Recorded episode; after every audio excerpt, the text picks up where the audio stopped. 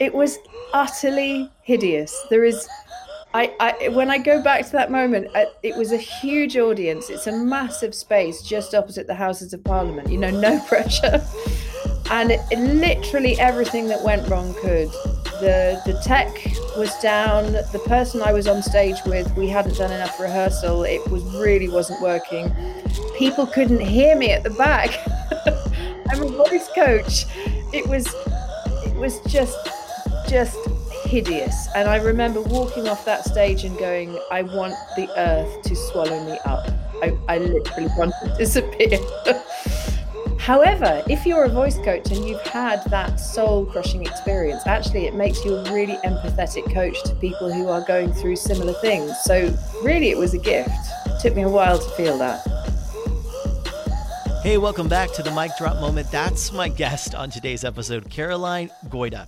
She is a UK based renowned voice teacher and communication expert. Her new book is called Find Your Voice The Secret to Talking with Confidence in Any Situation. And you can find that anywhere books are sold. I definitely recommend if, if using your voice is any part of your job, whether you're podcasting, whether you're speaking, doing webinars, uh, speaking up in meetings, even, if, if needing to communicate confidently is part of your job, then you should check out the book. There's a bunch of great exercises, simple ways to really get grounded and sound your best. Uh, I was really moved by it. I originally found Caroline because I read her first book, she's got three, called Star Qualities, and it was where she interviewed celebrities, uh, famous actors, about what they brought to their work. It's, it's a fun one as well. Her second book is called Gravitas, and that is closely aligned with her huge TEDx talk, which which I've watched many times and I've sent to many of my clients who needed some voice help. And her TEDx talk is called "The Surprising Secret to Speaking with Confidence." And right now, uh, as of today, there's over seven and a half million views on that talk. So it's it's a great one. It's really fun, actually. We we talk about it in this episode, and there's there's a surprising surprising uh, guest guest prop in it and you'll definitely want to hear that we talk about nipples and chest of drawers, and just trust me, you'll you'll get into it. Uh, but she has an international reputation for working uh, with people, with senior management, with organizations, with private individuals. She's worked with many years at London's Royal Central School of Speech and Drama as a voice coach before she launched her own company. Uh, she's on the media all the time, and she's she's teaching all of us how to find our voice and get confident in the world. So let's go into the interview with Caroline Goyder. So you have a story to tell, and you wonder how to own the stage and give that killer speech that will captivate the masses. You don't just want to speak to them, you want to transform your audience. Welcome to the Mic Drop Moment. Bold conversations about public speaking, storytelling, and business that give you real world valuable takeaways so you can craft a speech, a story, a business, and a life that the world can't stop talking about.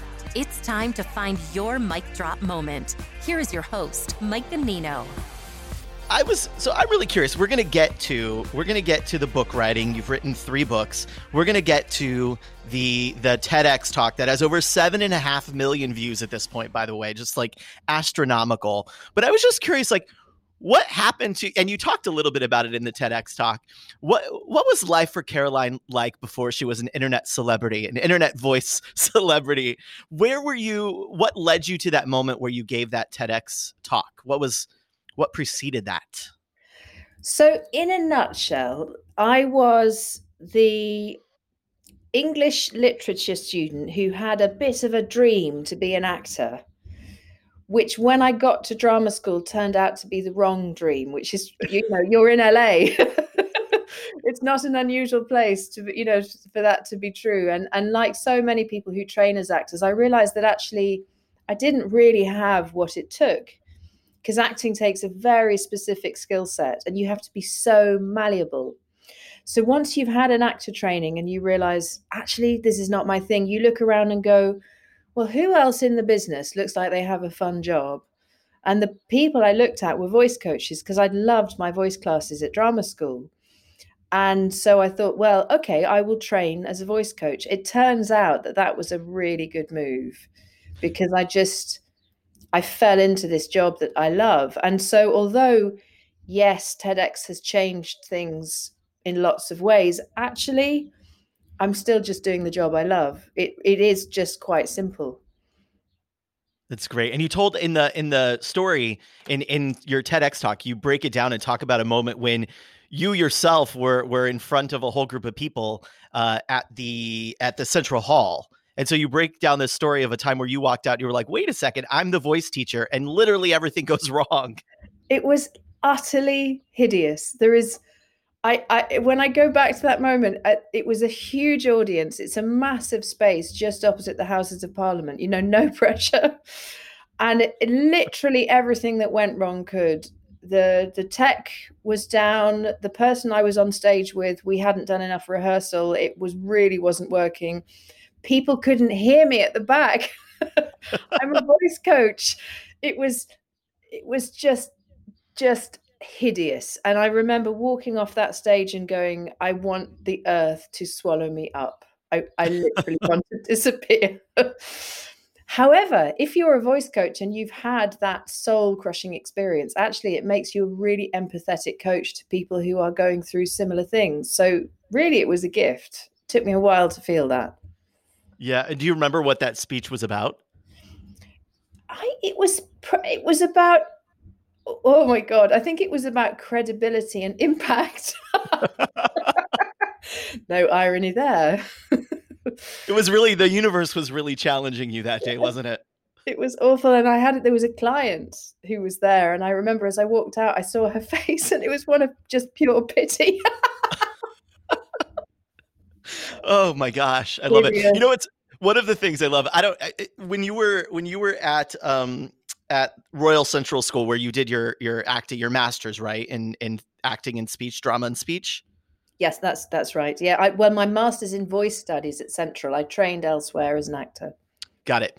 And one of uh, did was part of the the acting training in in the UK. Is it does it include improvisation? Yes, we did a fair bit of that. It's, it's, it's fun you have this genius moment in your TEDx talk. I, I'm a I'm an improv guy. I was at Second City in Chicago and oh, wow. Improv Olympic and and you know every you know we kind of circle all the places as you as you know. And I loved in your in your TEDx talk. There's a moment where you you're having this like Beyonce hair. There's like a fan or some wind blowing, and I mean you really do. You look like Beyonce. It's just you've got these waves, and I love that you acknowledge it because so often people don't call things out, and it's like everybody knows it's happening and I love this moment where you just called it out and you're like, okay, it's here. Let's move on. And I just thought it was like such, uh, it showed a real brilliance for being in front of people and being yourself and and talking to them.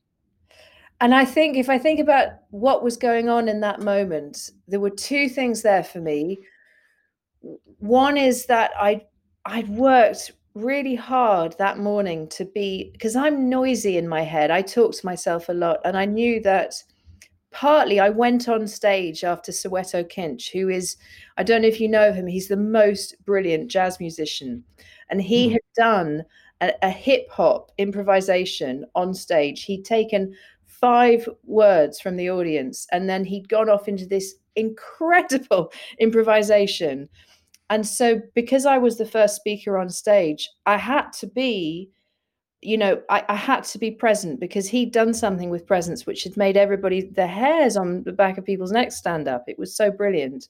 So I suppose I had to channel some of his spirit. And I also had been working with a stand up comedy director called Chris Head, not because I particularly wanted people to die in the aisles of laughter, but just because stand up comedy directors, as I'm sure you know, are really great at sharpening lines and Chris had been quite um, firm with me about how to deal with heckles. And although that wasn't a heckle, it was a moment that needed dealing with, which he'd been really clear about. So uh, as it happened, I thought, I'm going to channel the spirit of Chris Head, and he, something came to me, which was lucky. Well, that's such a great. It's such a.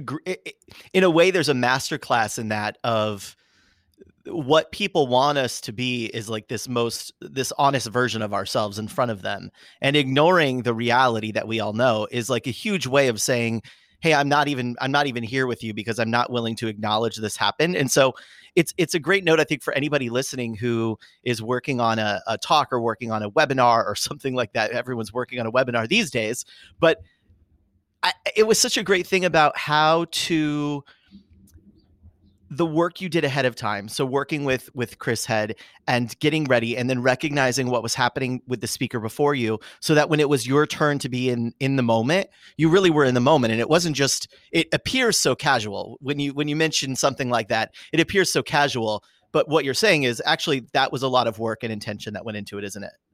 Exactly. And i suppose that's the lesson from improv isn't it? And the lesson from comedy. I mean i'm no expert in comedy. My few sessions with chris don't make me that. But what I did learn from him was that what good comedians do is have that speech, that act nailed down so firmly that you can then be free to riff. It's like good jazz, isn't it?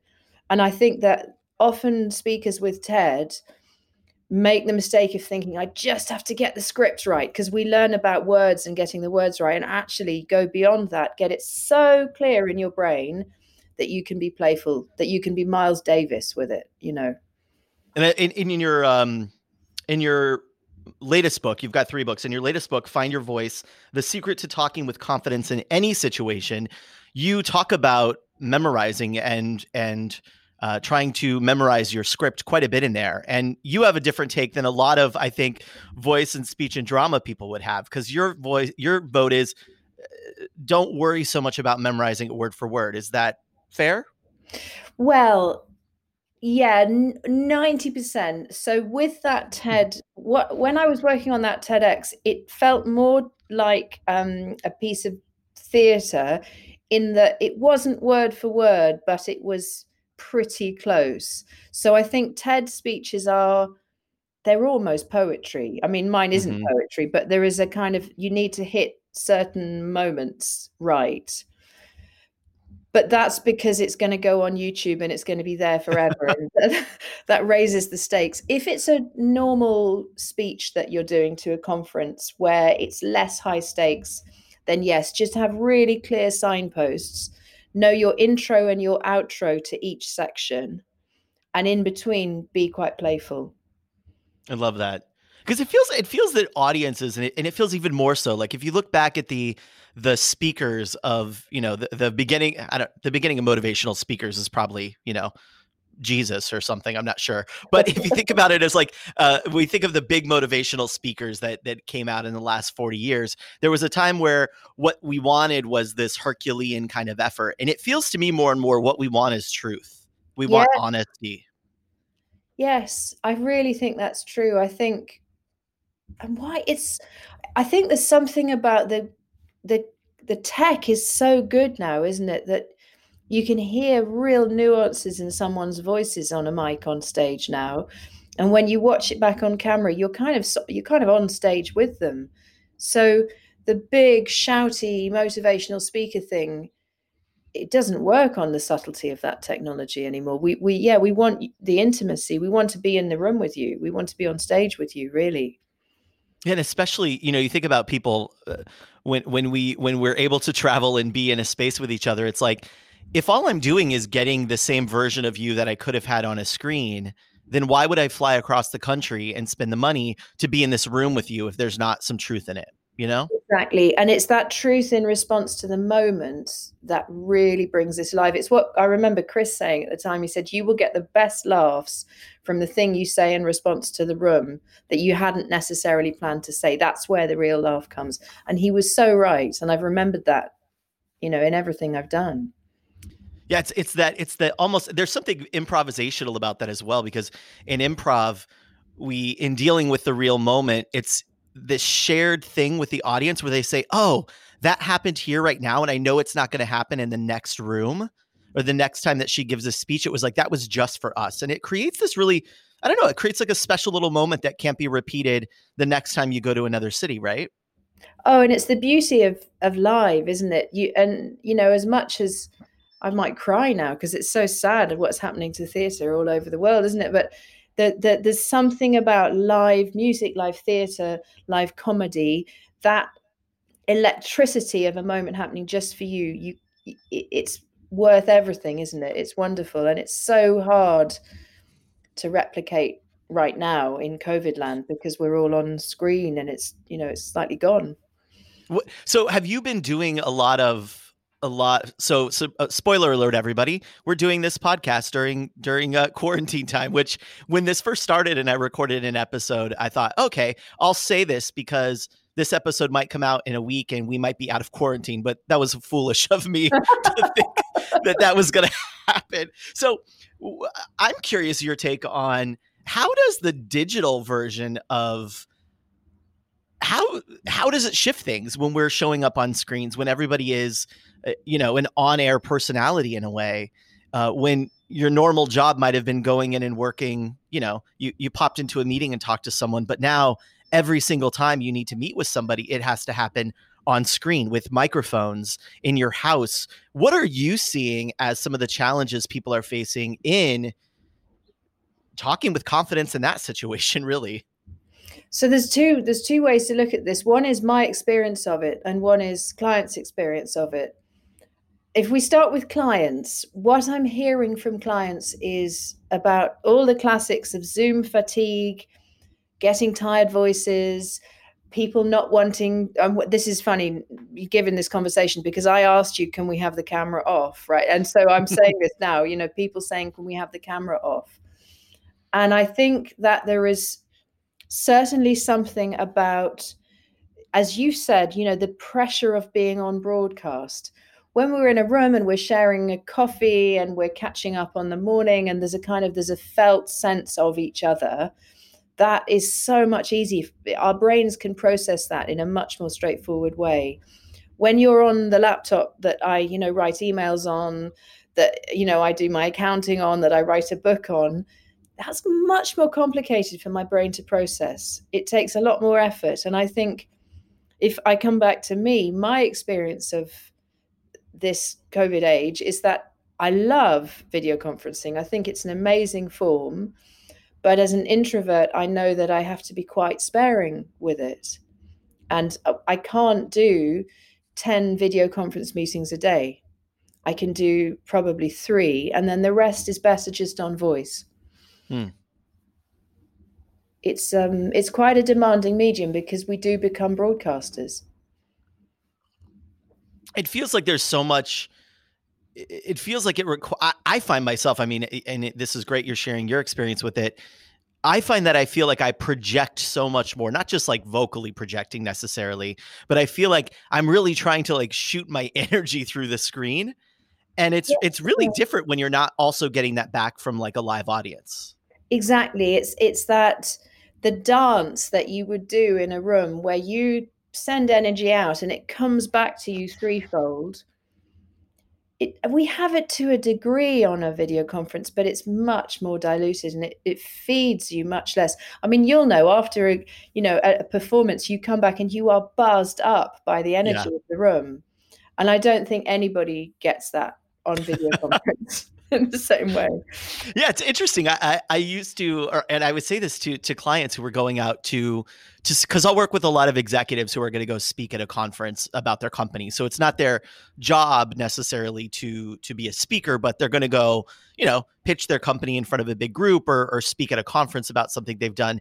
And one of the things that I always warn them about is when you're done, you're going to feel two ways you're either going to feel really really high and you're going to want to go like mix and mingle because you're just going to feel like you've had this huge uh, you know huge high or you're going to feel completely drained like you've used every bit of adrenaline to get through that speech and then you just want to sink in your bathtub. And so either one of those is totally okay but recognize that it happens. And i don't really I, you're right i don't i haven't thought about that but that doesn't happen I, on zoom or on video calls at all it's weird, isn't it? Uh, there's less of a buzz.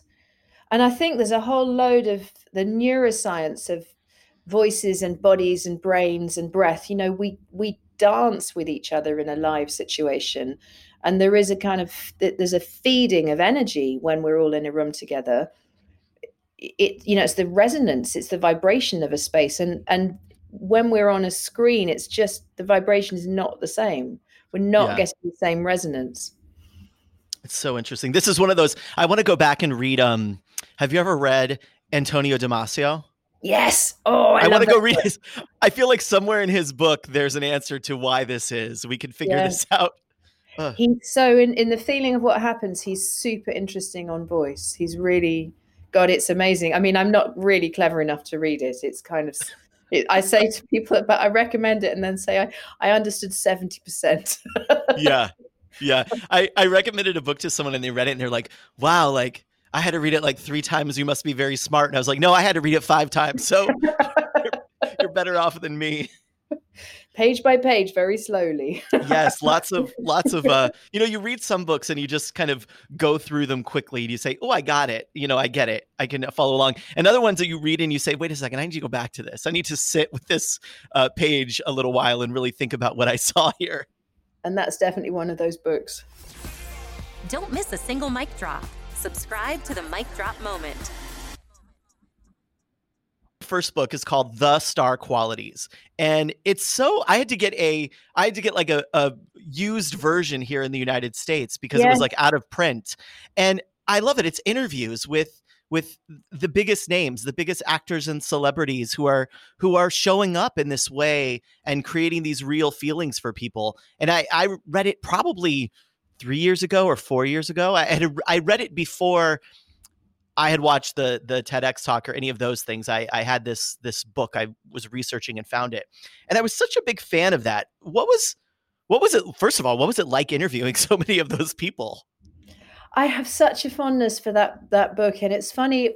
It was my first book, and it, it was an experience in learning how to be published. And there were things I would do differently in the writing of it. But oh my gosh, the experience of talking to those expert expert actors was properly transformational i learned so much from talking to them and it was really interesting when the book came out how offended some people were by the notion that actors could tell you about confidence in real life and of course you and i know that theatre skills are the best training of all for being real in life because they teach you to center and they teach you to listen and they teach you to be present and all of those things. But lots of people don't get that. I think probably in LA people get it more, but there's a whole segment of people in the world who who don't value an actor's skills. I think what they had to say was so helpful to me in my life. What was the most what if you i mean there were so many great lessons in there and you interviewed i don't know uh, over 40 people i think were, were in this book was there one lesson that for you sat with you and you said wow that's i really needed to hear this this is the thing that really helped me do the next thing that you did there were a few people there's one i, I was thinking about today actually. An actor called rufus sewell said that he's very commonly spotted this phenomenon where they're out um, scouting for someone to be in a show he's making or a film he's making, and they will find this super cool kid who is just perfect, and they'll ask him to come on the show, and he'll turn up the next day, and he's had his teeth whitened, and he's had his hair done, and he's got his shades on, and he's made himself to be the thing he thinks they want, when actually what they wanted was him as he was. And he said, sometimes we waste a lot of energy trying to give people what we think they want in terms of that color blue, when actually we just need to trust what we see as blue. And I think that's massive. And it speaks to what you were saying about being present on stage to what's happening in the room. And to, it's kind of like being messy. Life is messy, life is complicated, life is imperfect. When you show up, be you, be messy, be imperfect because that's way more interesting than trying to be perfect. And and I, I i you know i i struggle with it you know still daily but i think it's such good advice. It's um it's one of those those moments. I, and I, I feel like people are going to go back and listen to that that uh, little bit again because it's so true that we we go into business. And this happens so often for people that want to add speaking or communicating in some way like speaking podcast or something to their to their business is they think oh who do i have to change into to become a good public speaker? Exactly. and the real thing is we just need to get rid of all the stuff that isn't really you. Yes, it's a peeling away of stuff we've learned to hide behind. it's hard that. though. It's hard to it it takes work and i think all age helps as well doesn't it it's much easier to say with the benefit of a few decades yeah it's it's funny how how and maybe that's just you know yourself more right and so you say i trust myself i'm going to be able to figure this out simply because you've had more life experiences and i think you have you come to a point where you see that another actor in that book sophia Myles, said she said i used to think that there was a book that there was a book that some of these A-list actors had where they they knew what to do. And she said I've realized now when I walk on set that actually nobody there is no book. Nobody knows what they're doing. Everybody's uh, making it up no matter who they are yeah yeah it certainly explains uh, why there are so many books published every year on different topics that we're all kind of seeking out an answer hoping that we'll get the uh, the shortcut to success it's time to be unapologetically you find your mic drop moment. What is the, uh, you know, if if you're thinking about if you're thinking about somebody who says okay great i want to i want to adopt these you know from that book certainly the star qualities. I want to find i want to have gravitas which is the title of your second book. Um or i really do want to find my voice the title of your third book. If someone is just starting in that journey if someone is just saying i realize that that that this is one of my challenges and because and you do this so well in your TEDx talk you break down what's actually going on that that leads us to not sounding so confident and, and why the sound of our voice does that if someone is just getting started and they're saying you know what I'm just starting to speak up in meetings or I'm just starting to get invited on podcasts. I've been kind of a secret business person and now I'm I'm going out there.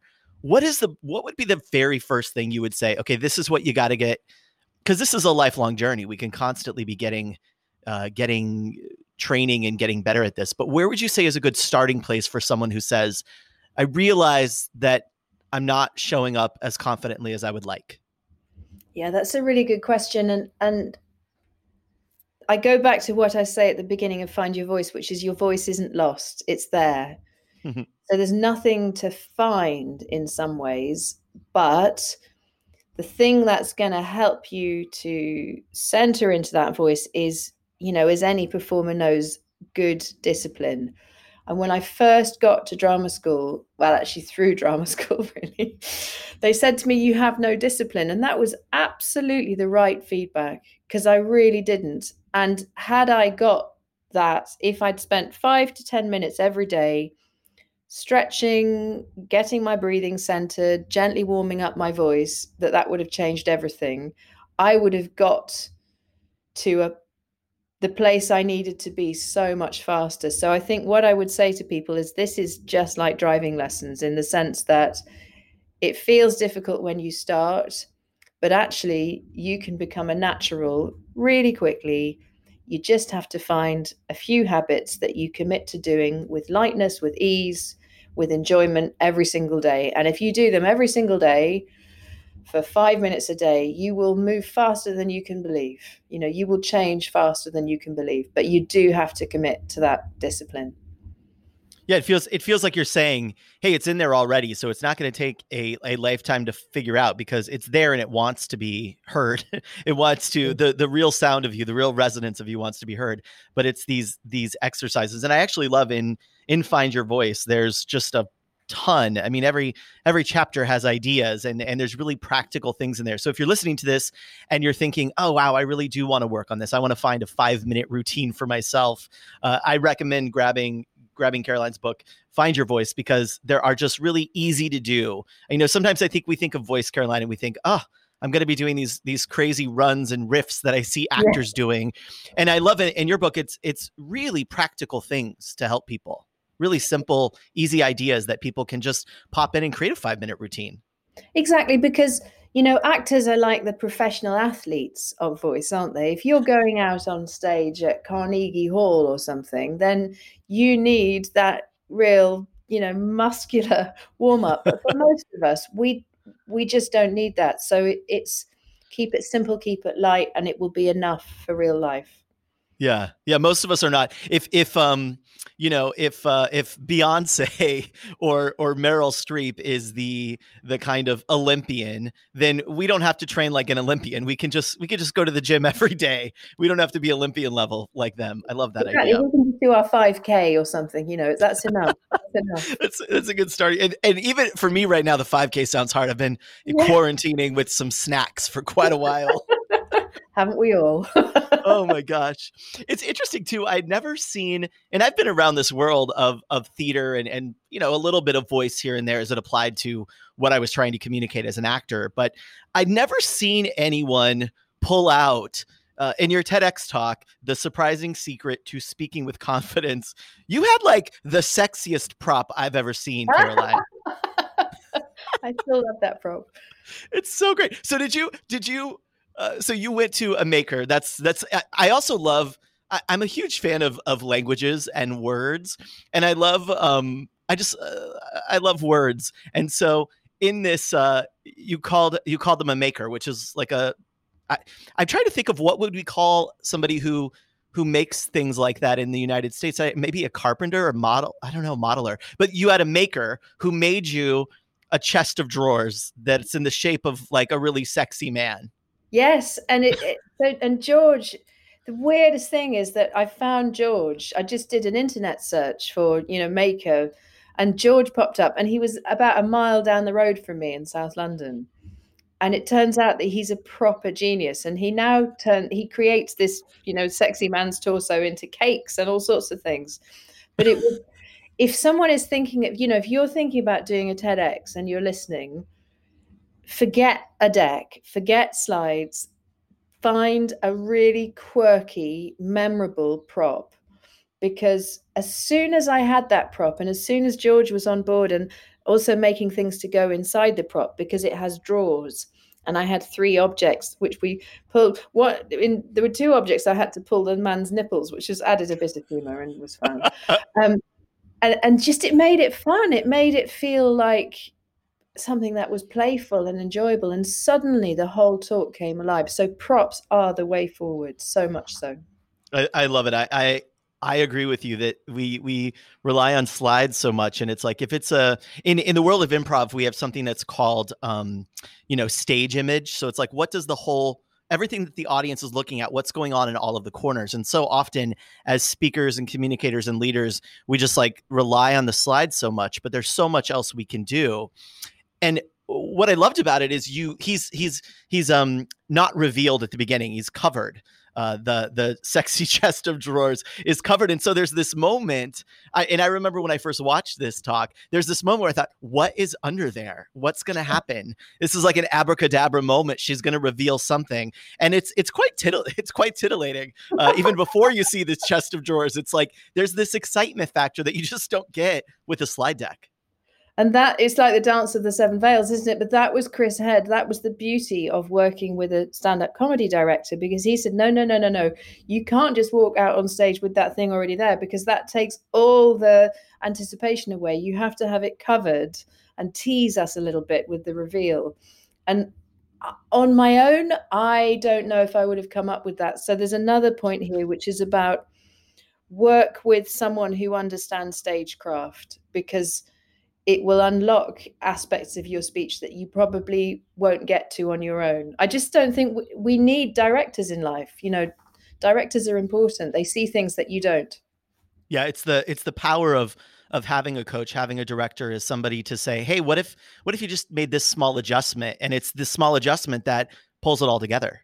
Exactly. Without that, it just wouldn't have come alive in the same way. So, yeah, directors are everything. Well, and it's so interesting, just little decisions, right? So if if the sexy chest of drawers had been on stage but had been revealed and you didn't talk about it for two minutes the audience would have been staring at it and wondering when is this woman going to address it? And so it almost becomes distracting i think i think not only was it more exciting and like a tease to the audience but it, you would have had to address it right away if if it was a, if it was seen. It's such a it's such a great decision really great decision and it's amazing i mean uh, you know you know this from improv there are things that emerge from the process of working on it in rehearsal that are complete light bulb moments that you wouldn't get to staring at a piece of paper or a laptop screen. So there's there's nothing that can replace the power of rehearsing and testing and trying things out. Yeah, it's uh, it's it's great, and and then you end up with something that's you know over seven and a half million people are watching, and such a great great uh, piece to have out there in the world. And I wonder too, do you think that that the visual, just as someone scanning the video, do you think that seeing this like, you know, uh, sexy chest of drawers on stage, that that that actually gets people to say, wait a second, what is this about? I think I think the reason this is what I've said to people in the past. The reason that that has gone so viral is partly just that what the hell? it's not a normal TED prop, is it? It's it's um and there's something about that feeling of curiosity and what that makes people click. Yeah, yeah. And then it's not there at the beginning, so they have to scroll through to get to the middle to find out what the hell it is. It's it's genius. So did you after so uh, when you did that when you did that talk, did it go was it pretty quickly that it that it kind of blew up or did it was no. it a slow roll? Slow roll. I mean, I remember at first thinking, oh, well, no one's going to watch this. but then, so there was um, a wonderful woman called Denise Graveline in, in DC who had this, and so sadly, she died a couple of years ago, but she had this website called The Eloquent Woman. And when the talk came out, she shared it. And that was such a kind and wonderful thing to do because I think then it went to her audience in the US and really globally. I mean, and and that spiked the algorithm. And you you know, with YouTube and Google, once you spike the algorithm, it pushes you up. Yep. You have to do something to spike it first. And and if that hadn't happened, I think it wouldn't have had half the number of views that it did. I think the title of the surprising secret to speaking with confidence is also quite good clickbait and search bait as well. Yeah, it's a, whenever. Uh, so I'm the executive producer for TEDx Cambridge in uh, Massachusetts here in the U.S. And one of the one of the big things that we work on with the speakers is the title of the speech because that's so much about the and that and the title of the speech has nothing to do with really the the live performance because people are showing up. You know, people show up for other reasons, but it really does make a difference on whether it goes it hits the market and people say, wait a second, what's this? I want I want to have confidence. And now I want to know the surprising secret. So I better watch this talk.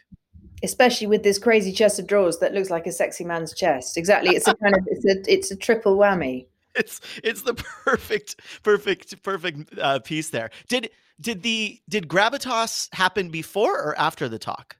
Yeah, it happened the same year. The so same year. I gravitas had come out in February and I was coaching for TEDx in Brixton anyway. I'd been doing it for a couple of years.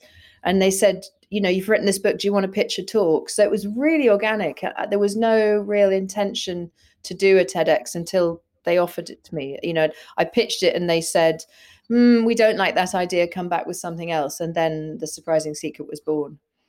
It's so genius. It's fun. Did did uh did people who saw the TEDx talk and then reached out to bring you in? Did they did well? Did you take the sexy chest of drawers on the road? So uh, people have sometimes said to me, "Oh, you haven't got the chest of drawers." the chest of drawers isn't mine. You see, it's George's. So ah. maybe, maybe, I should ask George if he'll sell it to me. It'd be so yeah, or like a you know a little a little a little road show for the chest of drawers get it on wheel. I mean, it's huge and it's heavy. We practically need a van to carry it to the venue. So it, one.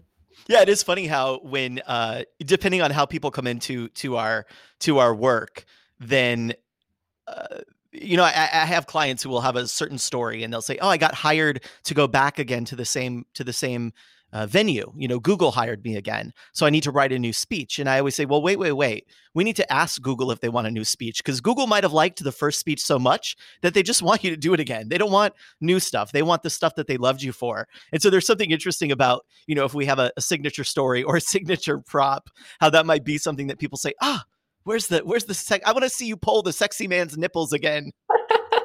It's funny, isn't it? And we worry about repeating the same material. So it is. I think that question to ask people what they're expecting is is really important. Yeah, because because imagine how disappointing it would be if they if they loved a signature story that you told. You you had something that that made them laugh or made them cry or really was insightful, and then they hire you to come back again, and then they're like, wait, well, you know, I liked it, but I really, what happened to the story about your mom? And it's like, yeah. oh, I didn't want to bore you. And it's like, no, I could hear that every time, you know?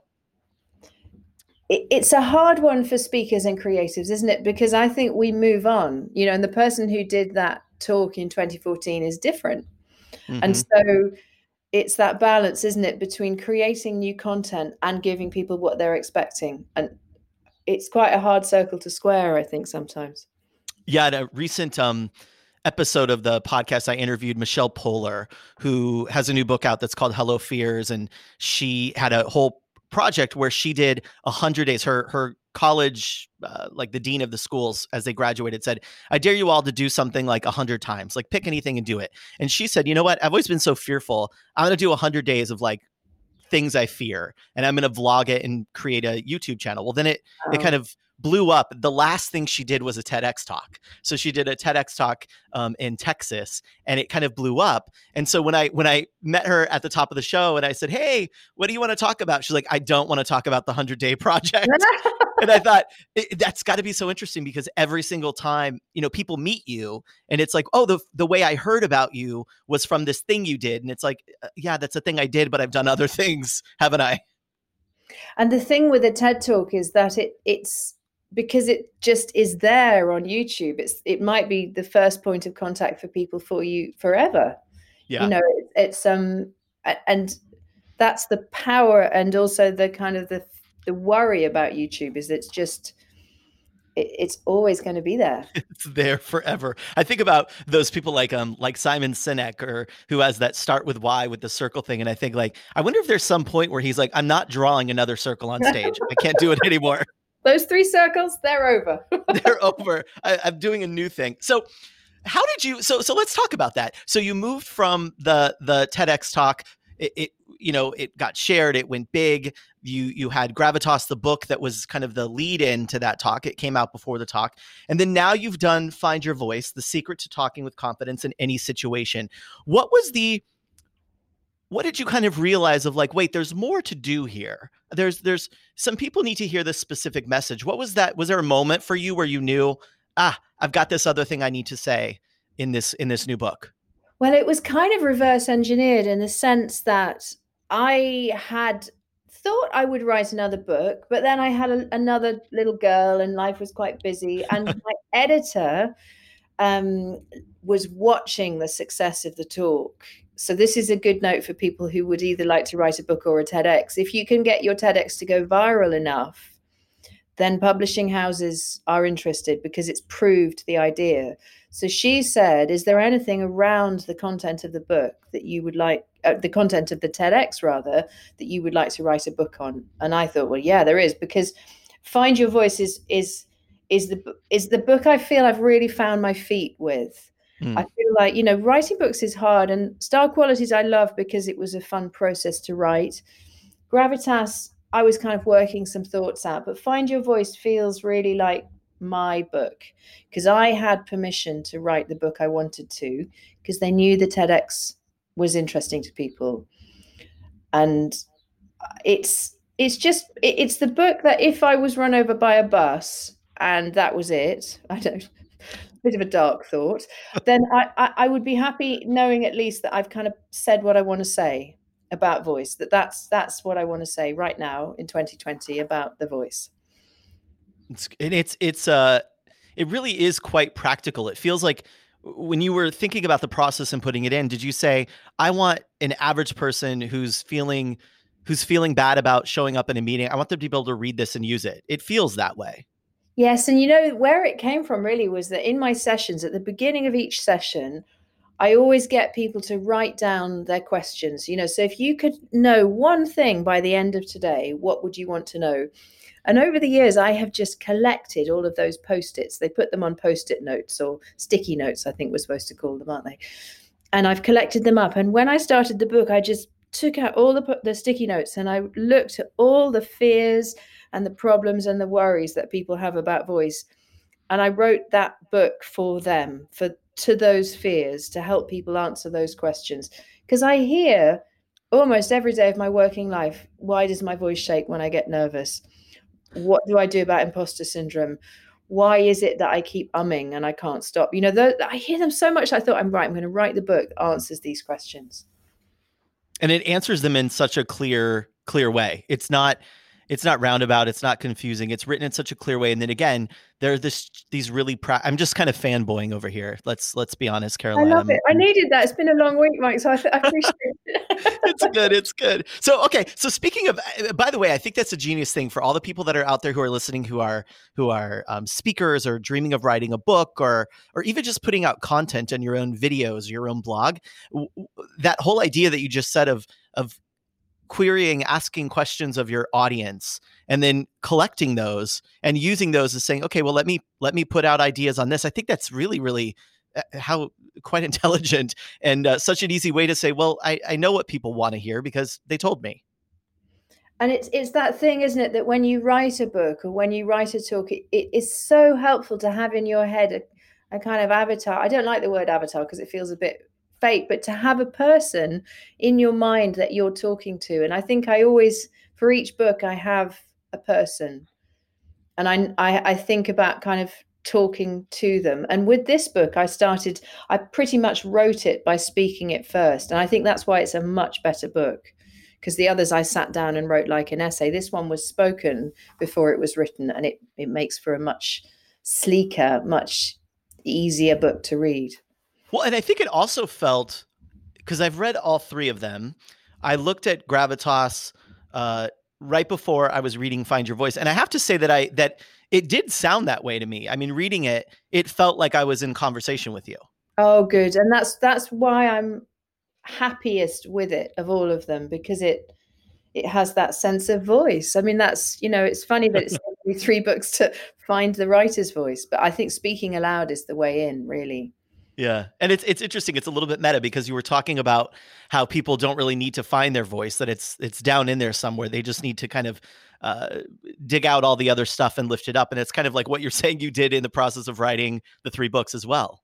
We teach what we need. You know, that's it's always true, isn't it? And everything I teach, I'm still learning. That's just, you know, it's the way of it's the path, isn't it, to get a bit Jackie Chan.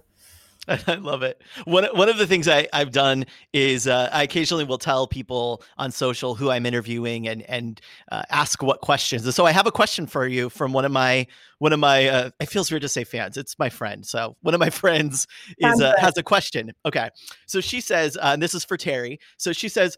Uh, for everyone, but women especially, it can be hard to mask your fear and project confidence. For me, my voice modulates and is a giveaway, a poker tell, if you will, of my emotions. How do you control it so that you sound confident and don't get choked up or start to sound shrill? Ooh, thank you, Terry. That is a super good question. Right. So there's a couple of things here. There's a bit about anxiety and then there's a bit about emotion. So the first thing that I think is really important to say is that everyone gets nervous about being in front of an audience. It's so normal to be um, jolted, to have a you know a rush of adrenaline when lots of people are staring at you, whether they're on a screen or in a room. And what actors will tell you is that you have to get into peak performance psychology. In that, if you have relaxed your mind, body, and breath before the show, you know this is an improv person. If you're calm and centered if your breath is relaxed, if your body is grounded, then when you walk out on stage, you will be hit by the rush of adrenaline and it will improve your performance. But if you've had three tricky messages and five cups of coffee and a really difficult day, then you'll walk out on stage and it'll be a rush of adrenaline that knocks your performance. So, what I would say to Terry, the first thing is if you've got a speech or something that makes you a bit nervous, block out a bit of time before it, do some yoga, go for a walk, center your breathing, whatever gets you into your body and breath, sing along to some music. Just get quiet and centered. And then when you walk out on stage, it'll feel better. I promise. Second piece is around emotion. It's basically back to what we've been talking, which is that we can't hide emotion. We'd like to think we can, but people can read it in a millisecond. So the thing I think is really important to do is to own the emotion. So if you are really um, emotional about something, if you're sad, if you're excited, if you're anxious, you know, say you walk out on stage and you're feeling frightened, frame it. Say, wow, looking out at all of you, I realize how much this matters to me. You know, the stakes are really high here. I can feel it in my system. And if you own it and name it and bring it in, the audience admire you for your honesty and it's okay You've said to yourself, this is okay to feel this. So, anxiety, manage it, prep, emotion, own it, bring it in. I hope that I love helps. it. So perfect. And how would you how would you do the same thing if it was in a meeting say? Because i think it's it's what i've learned is really interesting in doing this this putting this podcast out and even just in my in my workshops and things with people is how often people are saying well i don't want to be a public speaker and i don't necessarily have to give a lot of presentations but just like in an average meeting i'm just with my peers and we're in a room and maybe the stakes are higher maybe they're not just that high and that same thing happens to me is there anything you think in that moment where I can kind of ground my voice so that I that I you know when it's my turn to speak in a meeting even just a small thing that I that I do it in a way that really is uh, that I find my confidence in that moment. Well, I think all the rules for this are in improv, aren't they? Which is that great speaking in improv is really about presence and listening. And I think that's just as true of a good meeting that the worst thing you can do before a meeting is be frantically checking email, be distracted, be just and rush in and kind of only get into the meeting five minutes later because you've stopped thinking about the last one. you know, it happens a lot, doesn't it? Give yourself a five minute window, get there early. You know, it might be at the moment on your laptop screen, get centered, think about what the people need from you, what your intention is for the meeting, and show up at the meeting and just properly listen keep your brain quiet, be curious about what people have to say, and then you will be guaranteed to say something in a way that others listen to because you've given them the honor of listening. Isn't that isn't that amazing? It is it is such a simple thing, and, and we don't do it. I mean, we pop up to a Zoom meeting, and it's like everyone's clicking in right at the time, and and and we're not there. We're we're distracted, and no wonder when it's when someone you know kind of says, "Hey, it's your turn to speak, Mike." It's like, ah, okay, hold on, here I am. I'm, let me think of what I'm going to say because I haven't taken that five minutes. It's so much harder now in a world of kind of constant video conferencing, isn't it? And I think we just need to apply the same discipline of give ourselves that five minutes beforehand. And that's why I think that, you know, the fewer video conferences you have in your day, the better they're likely to be. And people are just having them, you know, eight back to back. If you wouldn't have met them in the room face to face, have a phone call. Mm. So, is there any are there any tips you have for those moments when it's just audio? So maybe I'm going on a podcast or or maybe I'm recording a because people hate their voices, Caroline. They hate hearing themselves back for some reason. I know it's hard, isn't it? And so, well, you know that when I work with clients who are often they're doing kind of annual results or they're broadcasting on, you know, phone for a corporate message, as I'm sure you do as well. And the first thing I will say to them is stand up I'm standing up now because I know that it just makes it easier for me to speak and to be connected to my voice and my body and to gesture in a way that's conversational. So make it easy for yourself. Get a laptop stand or, or a standing desk and present it standing. The second thing, which I'm sure you use as well, is that when you gesture, if you use your hands as you speak, they can't see your gesture, but they can hear it. We can hear so much gesture in the voice. And there was a study about three weeks ago that showed that when we use gesture, it naturally centers our voices, it makes it more diaphragmatic. So stand up, use your arms, and smiling is a really good way to bring warmth into the voice as well. Very simple trick. It's such a symbol. And it's it's funny, I actually do stand up for I, I, have a standing desk, so I'm standing up now as well. And then the other thing I realized for me is that if I don't have the mic stand, uh, like the mic arm on my on my desk positioned right, then I'm leaning forward, which is which is messing up my breathing. Exactly, and and laptop screens are really tricky for that. And, and I'm thinking by the end of COVID, we're all going to have proper studios with posh mics and posh cameras because the better the tech is, actually, often the easier it is to be ourselves. That's the paradox of all of this.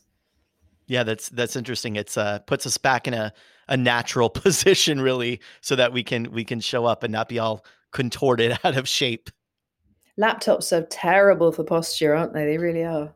And and it's interesting too. I think a lot of people don't realize how much that messes with their voice, how much that spaces. And so, if if you are someone out there and you're thinking, "Hi, I want to learn more about that," um, I definitely recommend uh, Caroline's TEDx talk, "The Surprising Secret to Speaking with Confidence." Not only is it a great lesson, but there's a sexy, sexy chest of drawer, man. So you can check that out too. And then, of course, all of the books have really great tips on those things uh, because I, I just think we shrink so much when we don't when we don't like the way we sound and so this is such important work that you're doing you are uh, you are a real hero out there caroline Goyder i think um, everyone should should check out everything you do because having that confidence in ourselves is really what makes our lives isn't it oh that's so kind of you to say mike and it's just my really firm belief that voice is the expression of our aliveness voice is breath without breath, we don't really have anything. So if we can learn to really like and center into our voices, I just think the whole of life opens up. Wow. I can't think of a better way to end this episode than that last line from Caroline. Wasn't she awesome? Uh, I'm so moved by what she had to say and and her reason for doing the work she does. And also just some of those tips were like really super practical and easy for us all to take advantage of. I mean even down to like her ideas around getting a book deal and doing a ted talk. And i mean just great stuff for for the kinds of people that listen to the mic drop moment. So huge thanks to caroline Goyder. Check out her book find your voice the secret to talking with confidence in any situation. You can find that wherever books are sold. You could check out a link in the show notes here as well and uh, thanks for listening. It means a lot to me. I would love it if you're listening to the show to just pop on over to iTunes and write that five star review. It means a lot. Uh, let people know what you're learning, what you're listening to, why you like it. It would mean so much to me if you could do that because it just helps more people hear the show. Thank you so much for listening. I'll see you next time. This episode has ended, but your journey doesn't have to. Head on over to MikeGanino.com. Access all the resources and links that Mike and his guests shared today and keep on crafting your own story. That's MikeGanino.com. Your audience is waiting. Isn't it time to find your hashtag mic drop moment?